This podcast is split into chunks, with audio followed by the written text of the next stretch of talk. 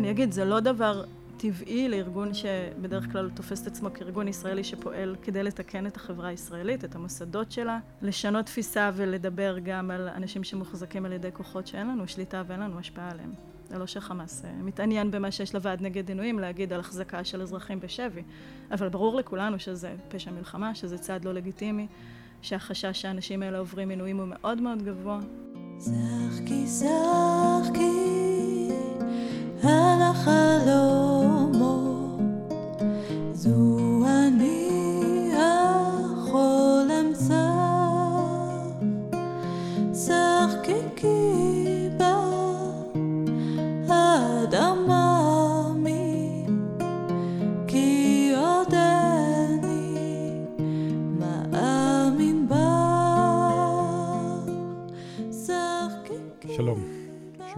יבנה ואני מנהל מכון עקבות וחוקר במכון.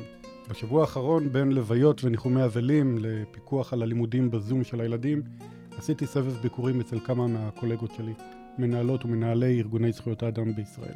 ביקשתי לשמוע מהם איך הם מתנהלים בתקופה הזאת, מאז מעשה הזוועה שביצע חמאס ב-7 באוקטובר. ובצילם של המלחמה ואירועיה, שאלתי אותם כיצד משפיעה התקופה הזאת עליהם, על העבודה שלהם, על עבודת הארגונים שהם מנהלים. דיברנו על דילמות, על פתרונות, על הצרכים שנולדו כתוצאה מהאירועים בשטח, על מה שקרה ביישובי הדרום ועל מה שקורה כעת ברצועת עזה וגם בתוך מדינת ישראל. על ההגנה על זכויות האדם עכשיו. את טל שטיינר, מנכ"לית הוועד הציבורי נגד עינויים בישראל, פגשתי במשרדי הארגון בתל אביב ביום ראשון, 29 באוקטובר, היום ה-23 מאז ה-7 באוקטובר. 7 באוקטובר תפס אותי אה, עם הדגל שהכנתי לילד שלי לשמחת תורה בדרך למשפחה שלי, אה, כדי לחגוג את שמחת תורה איתם. אה, משפחה שלי היא דתית וציונית, אה, אז זה היה בית כנסת והיינו לבושים יפה, ובשש וחצי בבוקר היו אזעקות בתל אביב והבנתי שאנחנו לא הולכים לשום מקום. אה, ומאז אני חושבת כמו שזה עבר על כולם, זאת אומרת ה... המידע התחיל להיכנס, החדשות התחילו להגיע, הזוועה התחילה להתגלות אה, בעוצמה משעה לשעה. וזהו, וקמנו לעולם אחר. יש לכם אה, עובדים אה, מהעוטף ומשפחות באזור עוטף עזה? אין לנו עובדים מעוטף עזה, העובדים שלנו מפוזרים בישראל ובשטחים. יש לנו עובדים בירושלים, בחיפה, ברמאללה, בחברון. לשמחתי הרבה עד עכשיו טפו טפו אף עובד לא נפגע באופן ישיר. לא מהפצצות ולא בתוך עזה, אבל uh, כולם חווים את זה, כל אחד ממקומו ובעוצמות מאוד גבוהות. מה הביא אותך בעצם לתחום? Uh, אני עורכת דין במקצוע שלי, ומתחילת הקריירה התעסקתי בזכויות אדם, בין על ידי ייצוג של פליטים ומבקשי מקלט ובין על ידי ייצוג של uh, פלסטינים. עבדתי במוקד להגנת הפרט, במוקד לפליטים ומהגרים, בתקופה uh, בנציבות זכויות האדם של האו"ם. מאוד מאוד מאמינה בעולם של חברה אזרחית, בעבודה של ארגוני זכויות אדם פה בישראל, שלנו, התפקיד שלנו כישראלים להשפיע על המציאות ש, שנעשית על ידינו, בשמנו. אמ, ועינויים והנושא של, של טראומה והשתקמות ממנה, אני חושבת שזה משהו שפגש אותי לאורך החיים, אה, גם במרכז סיוע לנפגעות תקיפה מינית ובמקומות אחרים. ולכן אה, הוועד נגד עינויים הוא מקום ש, שהמשימה שלו מאוד יקרה לליבי. אני זוכר שבשישי בספטמבר 1999, עבדתי אז בבצלם, זה היום שפורסם פסק הדין בנושא עינויים. Mm. אותו יום אחר הצהריים התקשרתי לקודמתך אז, חנה פרידמן, ואמרתי לה, טוב, אני מבין שהוועד עומד, עומד להיסגר. הלוואי. אני חושבת שאולי היה רגע שגם אנחנו חשבנו ככה. זה באמת היה ניצחון משפטי יוצא מהכלל. ובתור סטודנטית למשפטים זה פסק דין שאנחנו לומדים, מסתבר דרך אגב, לא רק בארץ, בעולם. בתור איזשהו מגדלור של uh, שלטון החוק ושל בהירות ושל כללים משפטיים ושל איזושהי הכרעה במתח הזה שבין ביטחון לזכויות אדם. אבל מהר מאוד אנחנו גילינו שעלייה וקוץ בה. זאת אומרת, זה ממש היה... מצד אחד הרי בית המשפט אמר עינויים זה דבר אסור באופן מוחלט, אבל, והאבל הזה, הפרצה הזאת שבג"ץ השאיר לנו, היא מה שבעצם אה, מביאה לזה שלצערנו הוועד לא מובטל. אה, שינויים ממשיכים להתרחש בישראל כל הזמן, כל שנה, אנחנו אוספים עוד ועוד עדויות. אה, ושהוא מחלחל כמו הרבה פרקטיקות אחרות שראינו, של, של הפרות זכויות אדם שנהיות נורמליות בשטחים הכבושים, הן מחלחלות מעבר לקו הירוק, ואנחנו רואים אותן מופעלות יותר אופן? ויותר. אה, אם זה בהקשרים של אה, אלימות בחקירות, של מה מותר לעשות. ראינו את זה בעוצמה מאוד גדולה במקרה של אמירם בן אוליאל, האיש שהורשע בסופו של דבר. ברצח של בני משפחת דוואבשה. אמירם בן אוליאל, כמו שהוועד טען, עבר עינויים, אה, ועל בסיס העינויים האלה נגבתה ממנו הודעה שהובילה להרשעה שלו. זו הייתה העמדה שלנו לאורך כל הדרך. אני חושבת שאלה דברים שאם לא היינו מנרמלים, לצערי, כן, את העינויים ואת העינויים כשיטת חקירה כלפי פלסטינים, לא היינו מגיעים למצב שאזרחים ישראלים ויהודים עוברים גם הם עינויים ומורשעים על בסיס הודעות שנגבו ככה. וזו הדוגמה הניצחת לאיך דברים כאלה מחלחלים. והאכזבה הגדולה שלנו הייתה זה שכשהתיק שלו עלה לבתי המשפט בישראל וגם לבית המשפט העליון והוועד הגיש שם בקשות ידיד בית משפט וטען את הטענות האלה בג"ץ אה, לא השתכנע ובעצם נרמל פעם נוספת את השימוש בעינויים כ, כבסיס לגיטימי. לא, לא כך זה נאמר וכמובן שזה בכל מיני אה, שפה נקייה ופלפולים משפטיים אבל התוצאה הסופית היא שמענים אותך. אתה מוסר מידע אתה מורשע על בסיס המידע הזה שמסרת וזה לא משנה כבר אם אתה יהודי או ערבי. אה, וזו המשימה שאנחנו מתמודדים איתה. אם אני לא טועה, הטענה מצד אה, המדינה, או מי שהתיימר לדבר אה, בשמה בזמנו, הייתה שבנפרד מההודעה שהוא מסר בעקבות העינויים, הוא מסר הודעות נוספות, שעל בסיסם בעצם הייתה הרשעה. נכון, ו- וכאן בדיוק אתה רואה גם את האבסורד של אה, להבין בכלל מה זה עינויים ומה זה טראומה. כי אדם לא יכול לעבור 48 שעות של עינויים. לקבל הפוגה של 48 שעות, לחזור לעצמו לגמרי, להיות לגמרי במצב תקין וסביר ובלי שום אימה ופחד למסור הודעה חופשית ומרצון, במיוחד כשאותו חוקר שב"כ יושב איתו באותו חדר חקירות, אה, כשיום אחרי זה הוא חוזר שוב לעוד סיבוב של, אה, של חקירות צורך, חקירות בעינויים. זה, זה בדיוק עצימת העיניים שאנחנו, שאנחנו פועלים נגדה, שאנחנו מנסים אה, אה, לפענח ולהביא, להוציא לאור. אה, וכן, כשבתי המשפט מאמצים את הטרמינולוגיה הזאת ואת ההפרדה המלאכותית הזאת בין אימה ופחד שמטילים עליך לבין חופשית ומרצון והיכולת שלך באמת לספר מה קרה, אה, זה דבר מאוד מאוד מטריד, וזה אחד ההשחתות שהכיבוש הביא אלינו ואחד הפצעים, אני חושבת שהיינו גורמים לנו כחברה. מה השתנה בעבודה של הוועד אה, בתקופה הזו? קודם כל אנחנו מתמודדים רק עם מצב החירום ורק עם מה שנובע ממנו. אמ, הדאגות הכי גדולות שלנו הם כרגע מה שקורה בבתי הכלא שבהם מוחזקים עצורים פלסטינים, כי ממש מיום ראשון בבוקר שאחרי המתקפה כבר ראינו צעדים עונשיים מאוד מאוד קשים שמופעלים נגדם. מה שמטריד אותנו זה החשש המאוד גדול מאלימות ברחובות, מאלימות כלפי אזרחים בתוך ישראל. אנחנו נושאים עדיין את הזיכרון המאוד טראומטי של שומר החומות, האלימות שהתפרצה, האלימות המשטרתית הקשה מאוד שהייתה אז כלפי אזרחים פלסטינים של מדינת ישראל, אה, ואנחנו בחשש מאוד גדול מזה. אתמול בערב היה אירוע משמעותי בנתניה. נכון, ובדיוק אלה סוג האירועים שאנחנו חרדים מפניהם. אה, שוב, יש לנו ניסיון לא טוב משומר חומות. אנחנו יודעים שהמשטרה, תחת ההנהגה הנוכחית, היא חדורת משימה, ובתפיסה שלה, כך זה נראה, היא משרתת סוג אחד של אזרחים, ומפקירה סוג אחר, שלא לומר לפעמים ממש רודפת אותם. אז זה נושא שמאוד מטריד אותנו, ואנחנו עוקבים אחריו מקרוב, אנחנו אוספים עדויות, אנחנו מגישים תלונות, אנחנו אה, מתבטאים נגד אמירות אה, בסגנון נעלה את כולם על אוטובוסים לעזה. התיקון להוראות הפתיחה באש שאיתמר בן גביר מעביר, אני חושבת, as we speak, ממש בדקות האלה, הוא, הוא, הוא, הוא אימה. ההרשאה הזאת לראות באזרחים אה, שחוסמים צירים, וכולנו זוכרים מי חסם צירים לפני כמה חודשים. זה היה אזרחים ישראלים ויהודים, האליטות. אבל בחסות המלחמה אנחנו מרגישים שעוד ועוד ריסנים מותרים. וזה משהו שגם ככה מאוד מעסיק ומטריד אותנו. וגם הסוגיה של החטופים הישראלים. אני אגיד, זה לא דבר טבעי לארגון שבדרך כלל תופס את עצמו כארגון ישראלי שפועל כדי לתקן את החברה הישראלית, את המוסדות שלה, שפועל מול כוחות הביטחון הישראלים, לשנות תפיסה ולדבר גם על אנשים שמוחזקים על ידי כוחות שאין לנו שליטה ואין לנו השפעה עליהם. זה לא שחמאס אה, מתעניין במה שיש לוועד נגד עינויים להגיד על החזקה של אזרחים בשבי, אבל ברור לכולנו שזה פשע מלחמה, שזה צעד לא לגיטימי, שהחשש שהאנשים האלה עוברים עינויים הוא מאוד מאוד גבוה, ואני חושבת שזה ברור לכל ישראלי כרגע. יש משהו שניסיתם לעשות? ש...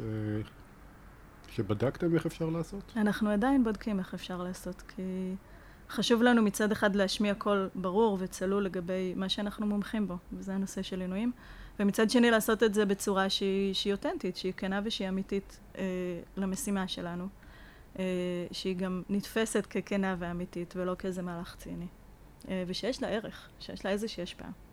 באיזה דילמות נתקלתם בתקופה הזאת אה, שהיה אולי יותר אה, קשה להכריע בהן?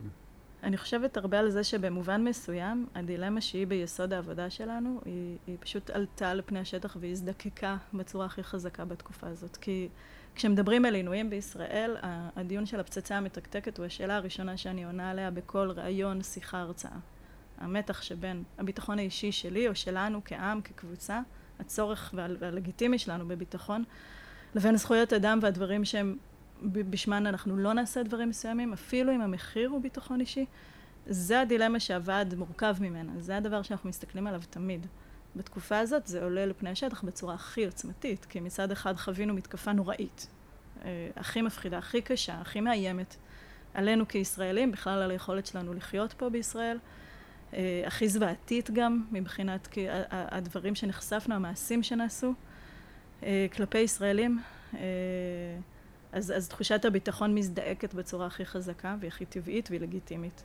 ומצד שני, מה שאנחנו עושים כדי לספק את תחושת הביטחון הזאת, גם אם הם אמיתיים ונצרכים ונדרשים, וגם אם יכול להיות שהם מונעים גם מתחושות של נקם ושל רצון uh, לגבות מחיר ושל uh, פשוט להכאיב לצד השני כמו שהוא הכאיב לנו, זה הדילמה שאנחנו מתמודדים איתה תמיד והיא הכי הכי עוצמתית, הכי חזקה עכשיו. אני חושב שהעמדה של, אה, של כולנו ב, ב, בארגוני זכויות האדם היא עמדה שהיא קצת בודדת או מבודדת. אני חושב שאנחנו אף פעם לא היינו רגילים להיות מאוד פופולריים, אבל עכשיו, כשהעולם כולו מתחלק בצורה מאוד שטחית, אבל מאוד נוכחת, לפרו-ישראל, פרו-פלסטינים, העמדה של אה, ישראלים, יהודים, שפועלים פה, ואמונים גם על הגנה על זכויותיהם של פלסטינים מצד אחד וגם כמו שאת מתארת שקועים באימה ובדאגה עמוקה לעצמנו. זה להיות קצת בודד אני חושב לא?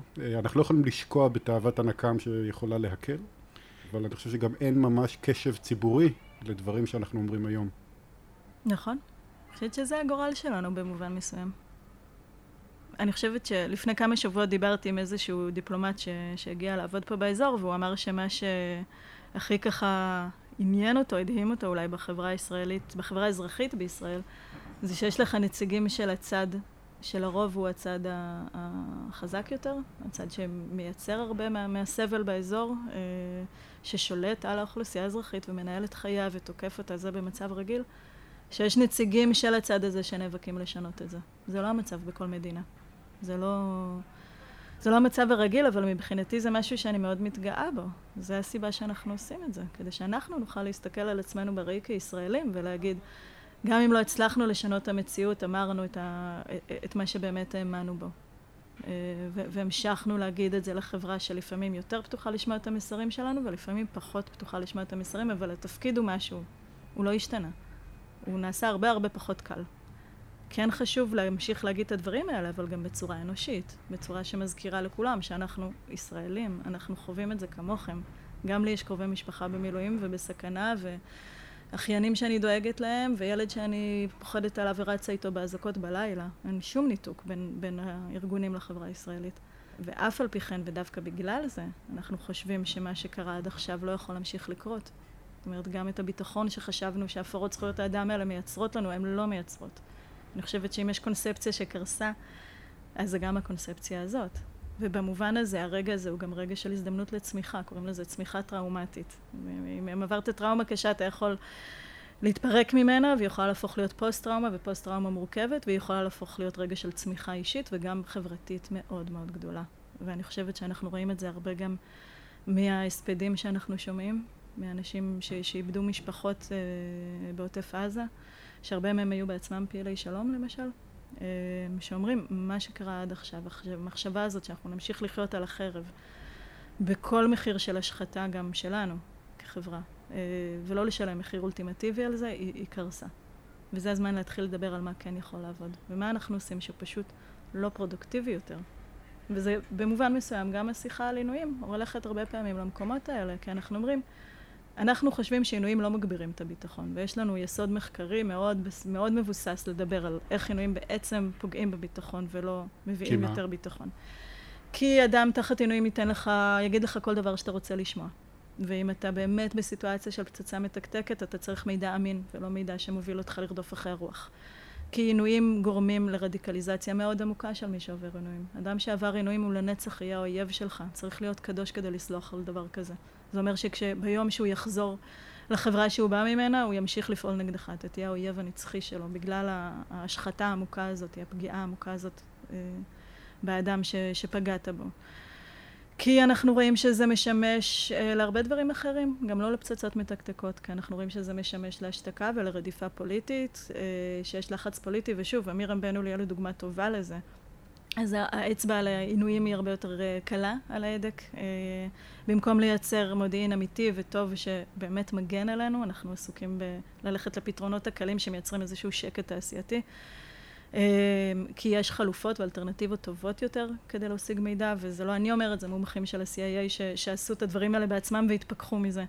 אז זה הטיעון הפרגמטי, אוקיי? ויש גם כמובן את הטיעון המוסרי שיש דברים שאנחנו לא עושים במלחמה, no matter what. זאת אומרת שיש דברים שאנחנו, קווים שאנחנו כבני אדם לא רוצים לחצות אותם.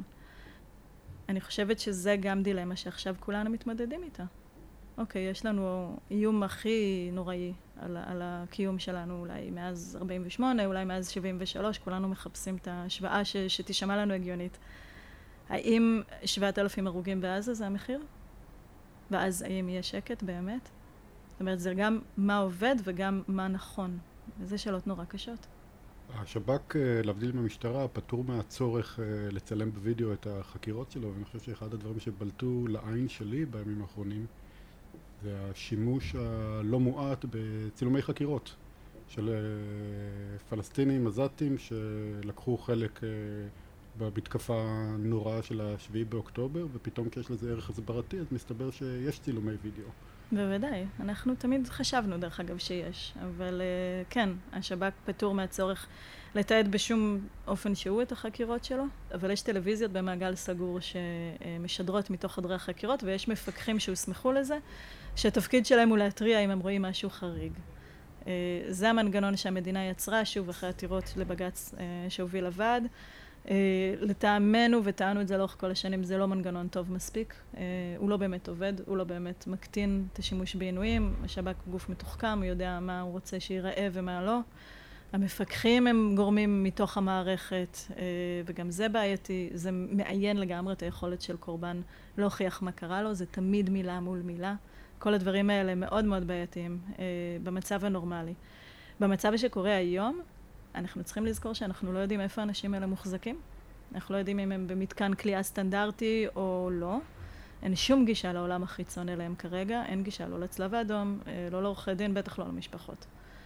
אה, הצילומים שאנחנו רואים משם, כן, הם, הם נועדו לשרת נרטיב מסוים. בין היתר, תראו, אנחנו לא משתמשים בעינויים, אתם רואים, הם לא מוכים. עכשיו, זה לא שיש לי אמפתיה גדולה לאנשים האלה כרגע, זה הופך לי את הבטן בכלל להבין שגם האנשים האלה הם חלק מהמשימה שלי כרגע. אבל לפעמים התפקיד שלנו הוא קשה. ואם התפקיד של הוועד הוא לפעול למניעת עינויים, ויש פה קבוצה שאני חושבת שאין ישראלי שחושב שהיא לא עוברת עינויים כרגע, אז אני צריכה להסתכל גם על המקומות האלה. אה, ולכן אני אומרת, לשים לב לצילומים שיוצאים משם, הם לא יכולים לשקף את כל התמונה, אין סיכוי שהם משקפים את כל התמונה. בוועד עובדים אה, יהודים ישראלים, פלסטינים וגם בינלאומיים. איך בתקופה הסוערת הזאת אה, מתנהלת העבודה? אה, קודם כל זה מורכב מהרבה כאב לב, כי כל אחד מאיתנו עובר עכשיו מתקפה וחווה אימה קיומית, כל אחד ממקומו.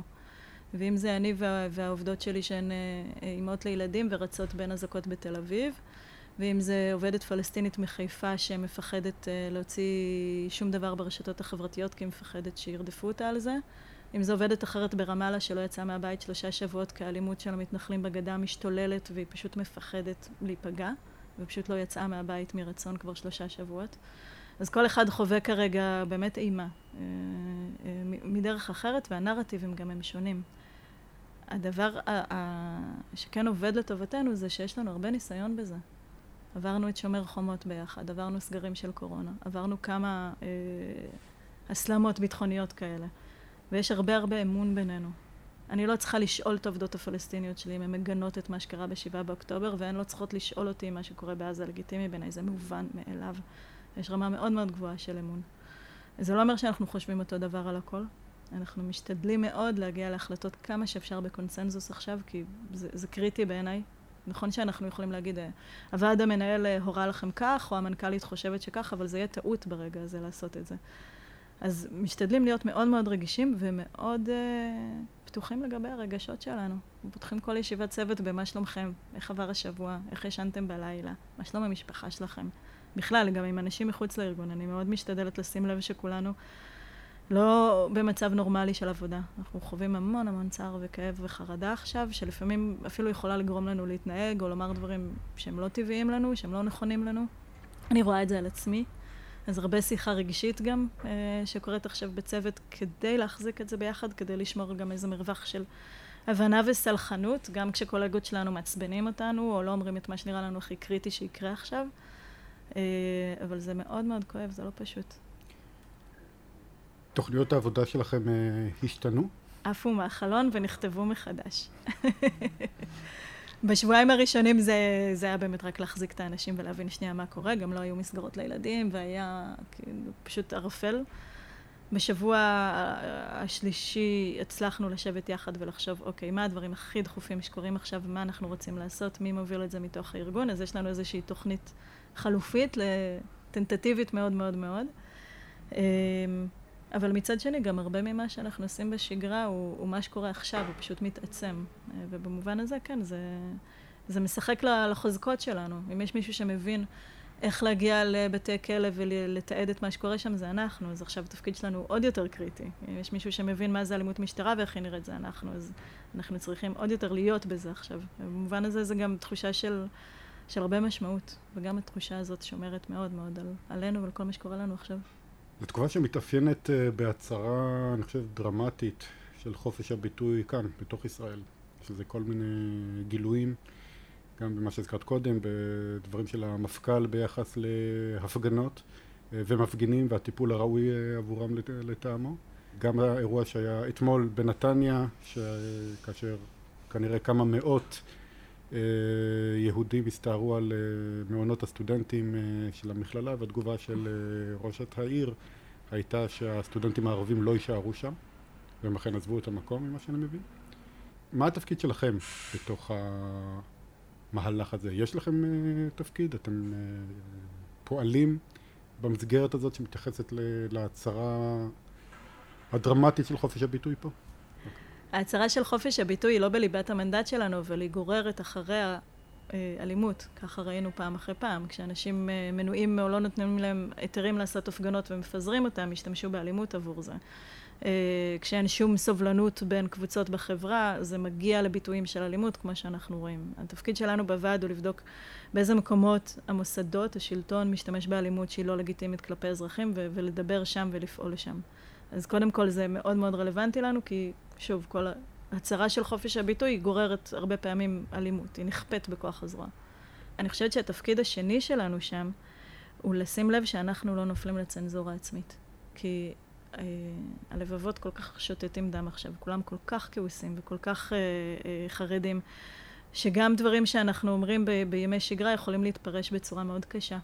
אה, כלפי הקהלים שאנחנו מדברים איתם, והציבור היהודי הישראלי הוא אחד הקהלים שהכי חשוב לנו לדבר איתו, מתוכו אנחנו פועלים. אלה האנשים שאנחנו מאמינים שגם יביאו את השינוי שאנחנו מאמינים בו בסופו של דבר. אז להמשיך להגיד את מה שאנחנו מאמינים בו, למשל, שינויים הם אסורים בכל מצב, בכל מצב, גם כלפי האנשים שעשו לנו את הזוועות הכי נוראיות. זה מסר שהוא קשה, אבל אנחנו חייבים להמשיך להגיד אותו.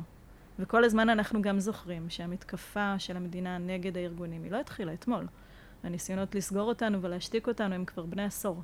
עכשיו אולי זו הזדמנות קלה יותר, אנחנו מטרה קלה יותר לרווח פוליטי עבור איזשהו פוליטיקאי שרוצה להראות שהוא uh, חזק נגד הטרור וחשוב לו לזהות ארגוני זכויות אדם עם, עם אנטי פטריוטיות או עם אנטי ציוניות אז uh, זה רגע מאוד קל uh, להפוך אותנו לדמונים ולאויבים ולהשתיק אותנו אז להמשיך לדבר למרות מצד אחד הכאב האותנטי שהחברה שלנו מרגישה, מצד שני מול ניסיונות של השלטון להשתיק אותנו ולנצל את ההזדמנות הזאת כדי לתפוס אותנו במילה ולהראות שאנחנו כך וכך ולהשתיק אותנו, זה אתגר מאוד גדול, זה, זה קו דק שאנחנו צריכים לשמור עליו אה, כדי להישאר אמיתיים באמת למנדט שלנו, למשימה שלנו, לחזון שיש לנו, אבל גם לא לאבד קשר עם המציאות ועם מה שקורה סביבנו.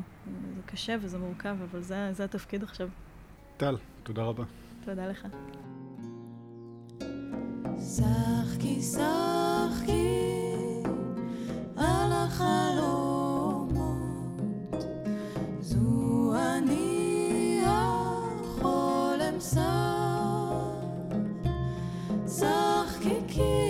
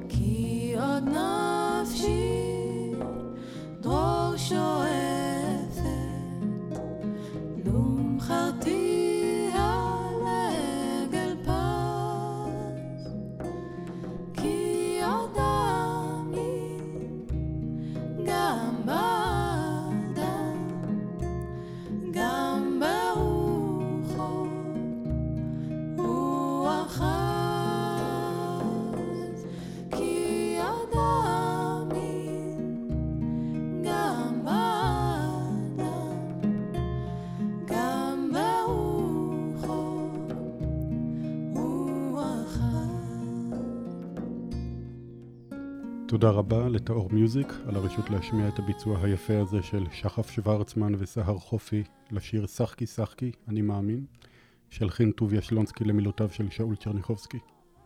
אני מזמין אתכם להאזין לשאר פרקיה של סדרת שיחות זו, כמו גם לסדרות הפודקאסט האחרות של מכון עקבות, באתר שלנו ובכל פלטפורמות הפודקאסט.